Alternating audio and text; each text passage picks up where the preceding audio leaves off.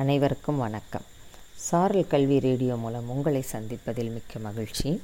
உங்களுடன் பேசிக்கொண்டிருப்பவர் ஆர். சுசிலா கணித பட்டதாரி ஆசிரியர் அரசு மேல்நிலைப்பள்ளி உள்ளூர்பட்டி விருதுநகர் மாவட்டம். நாம் இன்று பார்க்க போவது மையப்போக்கு அளவைகளில் சராசரி. முதலில் வரும் கூட்டு சராசரியை பற்றி பார்ப்போம். முந்தைய வகுப்பில் செப்பனிடப்படாத தரவுகள் கொடுக்கப்பட்டிருந்தால் எவ்வாறு கூட்டு சராசரி காண்பது என்பதை பற்றி அறிந்து கொண்டோம். செப்பனிடப்படாத தரவுகள் அதற்கு இன்னொரு பெயர் என்னென்னா வகைப்படுத்தப்படாத நிகழ்வெண் தரவுகள்னு சொல்லலாம். வகைப்படுத்தப்படாத நிகழ்வெண் பரவல் வகைப்படுத்தப்பட்ட நிகழ்வெண் பரவல் அப்படின்னு இரண்டு இதாக பிரிக்கிறாங்க. இதுக்கு எப்படி இதில் சராசரி கண்டுபிடிக்கிறது. வகைப்படுத்தப்படாத நிகழ்வன். நிகழ்வன் அப்படின்னா என்னங்கிறத பற்றி நம்ம பார்த்தோம். இந்த நிகழ்வன் இப்போ நம்ம மதிப்பெண் கொடுத்துருக்காங்கன்னா அந்த மதிப்பெண்ணை வந்து நம்ம தொகுக்கிறோம். தொகுத்து ஒரு அட்டவணைப்படுத்துகிறோம். எப்படின்னா நாற்பது மதிப்பெண் எடுத்தவங்கலாம் எத்தனை பேர்? ஐம்பது மதிப்பெண் எடுத்தவங்கலாம் எத்தனை பேர்? அறுபது மதிப்பெண் எடுத்தவங்க எத்தனை பேர்? அப்படின்னு மதிப்பெண்ணை ஒரு களத்துலேயும் மா மாணவர்களுடைய எண்ணிக்கையை இன்னொரு களத்துலேயும் நம்ம குறிக்கிறோன்னு வைங்க.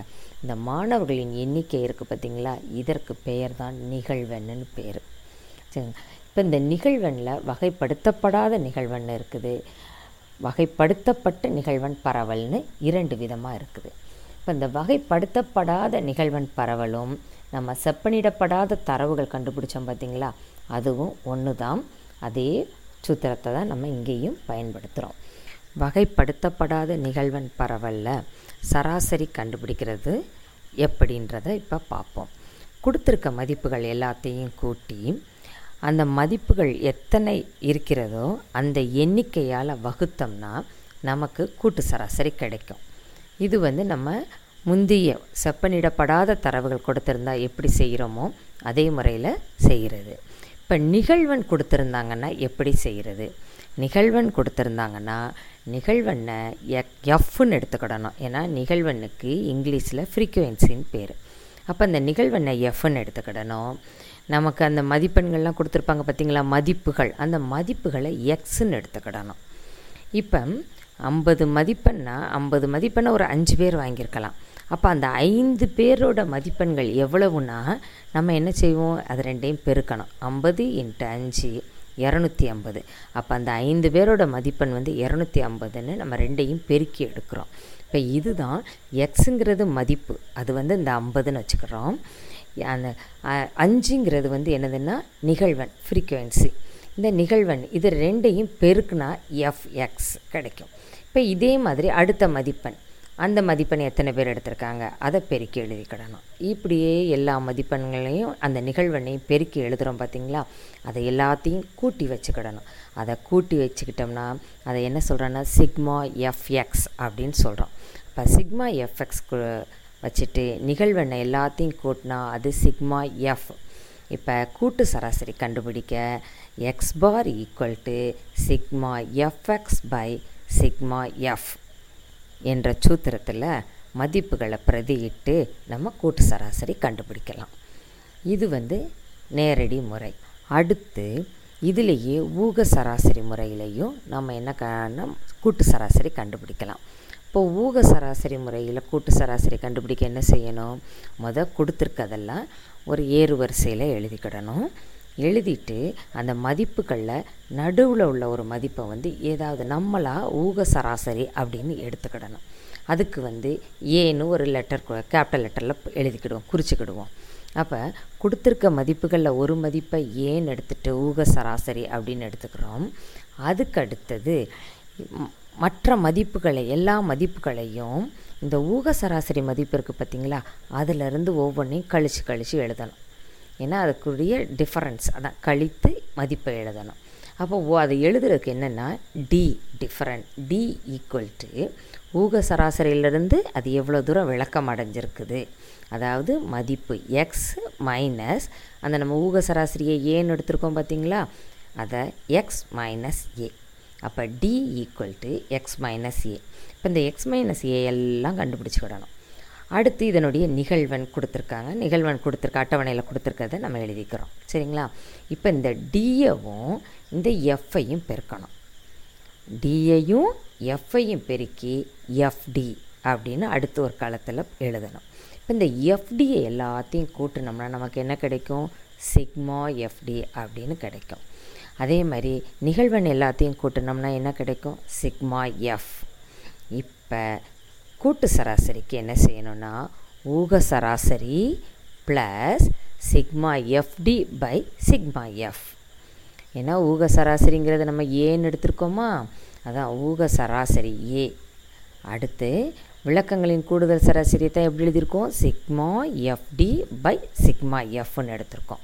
அப்போ கூட்டு சராசரி equal to a plus sigma f d by sigma f இப்போ இந்த மதிப்புகளை நம்ம பிரதியிட்டோம்னா நமக்கு வந்து என்ன கிடைக்கும்? கூட்டு சராசரி கிடைக்கும். இது வந்து ஊக சராசரி முறையில் எடுக்கிறோம். இப்போ இது எல்லாமே என்னென்னா வகைப்படுத்தப்படாத நிகழ்வன் பரவலை நம்ம எடுத்து செஞ்சுருக்கோம். சரி. அடுத்தது வகைப்படுத்தப்பட்ட நிகழ்வன் பரவல். இப்போ இந்த வகைப்படுத்தப்பட்ட நிகழ்வன் பரவலில் மூணு முறையில் நம்ம கூட்டு சராசரி கண்டுபிடிக்கலாம். ஒன்று நேரடி முறை. இன்னொன்று ஊக சராசரி முறை. இன்னொன்று படிவிலக்கல் முறை. இந்த நேரடி முறையும் ஊக சராசரி முறையும் நம்ம வகைப்படுத்தப்படாத நிகழ்வன் பரவல் பார்த்தோம் பார்த்திங்களா அதே மெத்தடு தான். சரிங்களா? இப்போ ஆனால் கொஞ்சம் வித்தியாசமாக இருக்கும். இப்போ நேரடி முறை. நேரடி முறையில் என்ன பண்ண போகிறோன்னா பிரிவு இடைவெளிகள் இருக்கும். நான் முதல் ஆரம்பத்தில் சொல்லும்போது சொன்ன மதிப்பெண். இப்போ இந்த மதிப்பெண்ணல் இல்லை உயரங்கள் இதெல்லாம் கண்டுபிடிக்கும்போது அக்யூரேட்டாக ஒன் நூற்றி இருபது அப்படின்லாம் சொல்ல முடியாது. நூற்றி இருபது சென்டிமீட்டர் ஒயராக இருக்கான் இத்தனை பேரும் நம்ம சொல்ல முடியாது. என்ன செய்யணும்னா ஒரு இப்போ மதிப்பெண் எடுத்தாலும் பத்துலேருந்து இருபது வரைக்கும் எத்தனை பேர்? இருபதுலேருந்து முப்பது வரைக்கும் எத்தனை பேர் எடுத்திருக்காங்க? இப்படின்னு ஒரு இடைவெளி விட்டு நம்ம அந்த மதிப்பெண்களெல்லாம் வகைப்படுத்துகிறோம் சரிங்களா? அப்போ வகைப்படுத்தும் பொழுது இதை வந்து என்ன சொல்கிறாங்கன்னா பிரிவு இடைவெளி. அந்த பிரிவு இடைவெளியில் இப்போ பத்து டு இருபது அப்படின்னு இருந்தால் பத்துங்கிறது கீழ் இல்லை இருபதுங்கிறது மேல் இல்லை இப்போ பிரிவு இடைவெளியோட கீழ் இல்லை மேல் இல்லை என்ன அப்படின்னு கேட்டாங்கன்னா கீழ் இல்லைங்கிறது முதல்ல ஆரம்பிக்கிறது கீழே உள்ளது பத்து அதிகமாக உள்ளது மேல் இல்லை இருபது. சரி இந்த ரெண்டுக்கும் இடையில என்ன இருக்கும்? மையப்புள்ளி கண்டுபிடிக்க சொல்லலாம் ஒவ்வொரு பிரிவு இடைவெளியிலையும் என்ன கண்டுபிடிக்கணும்னா மையப்புள்ளி கண்டுபிடிக்கணும். இப்போ இந்த மையப்புள்ளி எப்படி கண்டுபிடிக்கிறது? அப்படின்னா அந்த ரெண்டு கீழிலையும் மேலையும் கூட்டி ரெண்டால் வகுத்துட்டோம்னா நமக்கு மைய மதிப்பு கிடைக்கும். இந்த மைய மதிப்பை வச்சுட்டு நிகழ்வெண்ணோட பெருக்கணும். இந்த மைய மதிப்பை ஒவ்வொன்றுக்கு கண்டுபிடிச்சிட்டோமா? மைய மதிப்பை நிகழ்வெண்ணோட பெருக்கணும்னா நமக்கு என்ன கிடைக்கும்? எஃப்எக்ஸ் அந்த மைய மதிப்பு எக்ஸு நிகழ்வன் எஃப்பு ரெண்டையும் பெருக்கணும்னா எஃப்எக்ஸ் கிடைக்கும். நிகழ்வெண்ணோட கூடுதல் என்னதுன்னா சிக்மா எஃப் இப்போ நமக்கு கூட்டு சராசரி கண்டுபிடிக்க என்ன செய்யணும்? Sigma F X by sigma F அப்படின்றதில் மதிப்பை பிரதியிட்டோம்னா நமக்கு கூட்டு சராசரி கிடச்சிரும். அப்போ கூட்டு சராசரி equal to sigma f x by sigma f சரிங்களா? இது வந்து வகைப்படுத்தப்பட்ட நிகழ்வன் பரவலில் நேரடி முறையில் கண்டுபிடிக்கிறது. சரி அடுத்து வகைப்படுத்தப்பட்ட முறையில் ஊக சராசரி முறையில் எப்படி கண்டுபிடிக்கிறது? ஊக சராசரி முறைக்கு நம்ம மொத பார்த்தோம் பார்த்திங்களா அதே தான் இதுலேயும். தரவுகளில் ஏதாவது ஒரு மதிப்பை வந்து ஊக சராசரின்னு எடுத்துக்கணும். அந்த மதிப்பை வந்து மைய மதிப்பாக இருந்தால் ரொம்ப நல்லாயிருக்கும் ஏன்னா அது மைய மதிப்புன்னா நடுவில் இருக்கணும். அந்த மதிப்பாக இருந்தால் அது வந்து கணக்கு வந்து கொஞ்சம் ஈஸியாக நம்ம போட்டுடலாம் அடுத்து என்னென்னா ஒவ்வொரு பிரிவுக்கும் விளக்கம் கண்டுபிடிக்கிறோம் பார்த்தீங்களா எப்படி கண்டுபிடிக்கணும்? D equal to x minus a கண்டுபிடிக்கணும். அதான் டிங்கிறது அதனுடைய ஒவ்வொரு பிரிவுக்கும் விளக்கம். ஏங்கிறது ஊக சராசரியாக நம்ம எடுத்திருக்க மதிப்பு. அடுத்து இந்த விளக்கத்தெல்லாம் கண்டுபிடிச்சி வச்சுட்டு அதை டி இருக்குது பார்த்தீங்களா அதை நிகழ்வெண்ணோட பெருக்கணும். என்ன செய்யணும்? நிகழ்வெண்ணோட பெருக்கணும். எஃப்டி கண்டுபிடிக்கணும். எஃப்டி கண்டுபிடிச்சது எல்லாத்தையும் கூட்டினோம்னா அது சிக்மா எஃப்டி அதுக்கு என்ன பேர்? சிக்மா எஃப்டின்னு பேர்.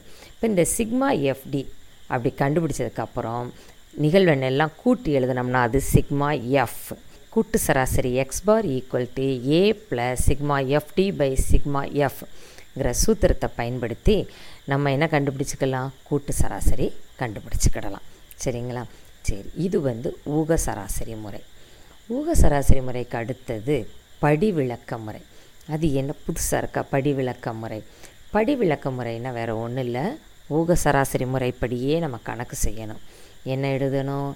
பிரிவுகள் கு- பிரிவு இடைவெளி கொடுத்துருப்பாங்க. அதிலிருந்து மைய மதிப்பு முத எக்ஸ் கண்டுபிடிக்கணும். நிகழ்வன் கொடுத்துருப்பாங்க. அது எஃப்பு எக்ஸில் ஊக சராசரியாக நம்ம ஒரு ஏன்னு ஒன்று எடுப்போம். சரிங்களா? ஏன்னு எடுத்துக்கிறோம் இல்லையா? இந்த ஏ எடுக்கிற எடுத்துட்டு நம்ம இன்னொன்று என்ன பண்ண போகிறோன்னா அந்த பிரிவு இடைவெளி இருக்குது பார்த்தீங்களா அது எவ்வளவு அப்படின்னு சொல்லி கண்டுபிடிக்கணும். பிரிவு இடைவெளி அதை வந்து என்ன சொல்கிறேன்னா சி அது வந்து பிரிவு இடைவெளியின் நீளம் அப்படின்னு சொல்கிறோம் இப்போ பிரிவு இடைவெளியின் நீளம் என்னதுன்னா சி இப்போ நம்ம அட்டவணையில் நம்ம என்ன எழுதுவோம்? பிரிவு இடைவெளி இருக்கும். அடுத்தது எஃப் இருக்கும். இந்த மைய மதிப்பு கண்டுபிடிக்கிறோம் பார்த்தீங்களா மைய மதிப்பு கண்டுபிடிச்சிட்டு அடுத்து டி கண்டுபிடிக்கும் பொழுது என்ன பண்ணுறோன்னா நம்ம எக்ஸ் மைனஸ் ஏன்னு போடுவோம். ஆனால் நம்ம இப்போ எக்ஸ் மைனஸ் ஏயை போட்டு அதை சியால் அந்த பிரிவு இடைவெளியின் நீளத்தால் வகுத்துறணும். பிரிவு இடைவெளி நீளத்தால் நம்ம வகுத்துட்டு அதுக்கப்புறம் என்ன பண்ணணும் அப்படின்னா ஃபார்முலாவில் அதை பெருக்கிறோம் அப்போ முத வகுத்து எழுதிக்கிடணும். சரிங்களா? இப்போ வகுத்து எழுதிட்டோம்னா அதுதான் டி அப்போ எஃப்ஐயும் டிஏவும் பெருக்கி போட்டுறணும். இப்போ எஃப்டி பெருக்கப்பட்டது. எல்லாத்தையும் கூட்டினோம்னா அது சிக்மா எஃப்டி எஃப் எல்லாம் கூட்டிட்டோம்னா அது சிக்மா எஃப் சரிங்களா? இப்போ ஃபார்முலா என்னென்னா கூட்டு சராசரி x bar equal to a plus sigma f d by sigma f into c அந்த சிங்கிறது என்னது? பிரிவு இடைவெளியின் நீளம். முதல் அந்த சியை நம்ம வகுத்தோம் பார்த்தீங்களா அதனால் இங்கே ஆன்சரில் நம்ம சியை பெருக்கிடுறோம் இதுதான் படிவிளக்க முறையில் கூட்டு சராசரி காணுவதற்கான சூத்திரம். அப்போ படிவிளக்க முறையில் கூட்டு சராசரி கண்டுபிடிக்கணும்னா x bar equal to a plus sigma f d by sigma f into c டிங்கிறது என்னென்னா x minus a by c அப்படிங்கிறது. சரி. இப்போ இது வரைக்கும் நம்ம கூட்டு சராசரியில் வகைப்படுத்தப்பட்ட நிகழ்வன் வகைப்படுத்தப்படாத நிகழ்வனில் என்னென்ன முறைகளில் கூட்டு சராசரி கண்டுபிடிக்கலாங்கிறத பற்றி பார்த்துருக்கோம். அடுத்த வகுப்பில் அடுத்து ஒரு தலைப்போட உங்களை சந்திக்கிறேன். நன்றி வணக்கம்.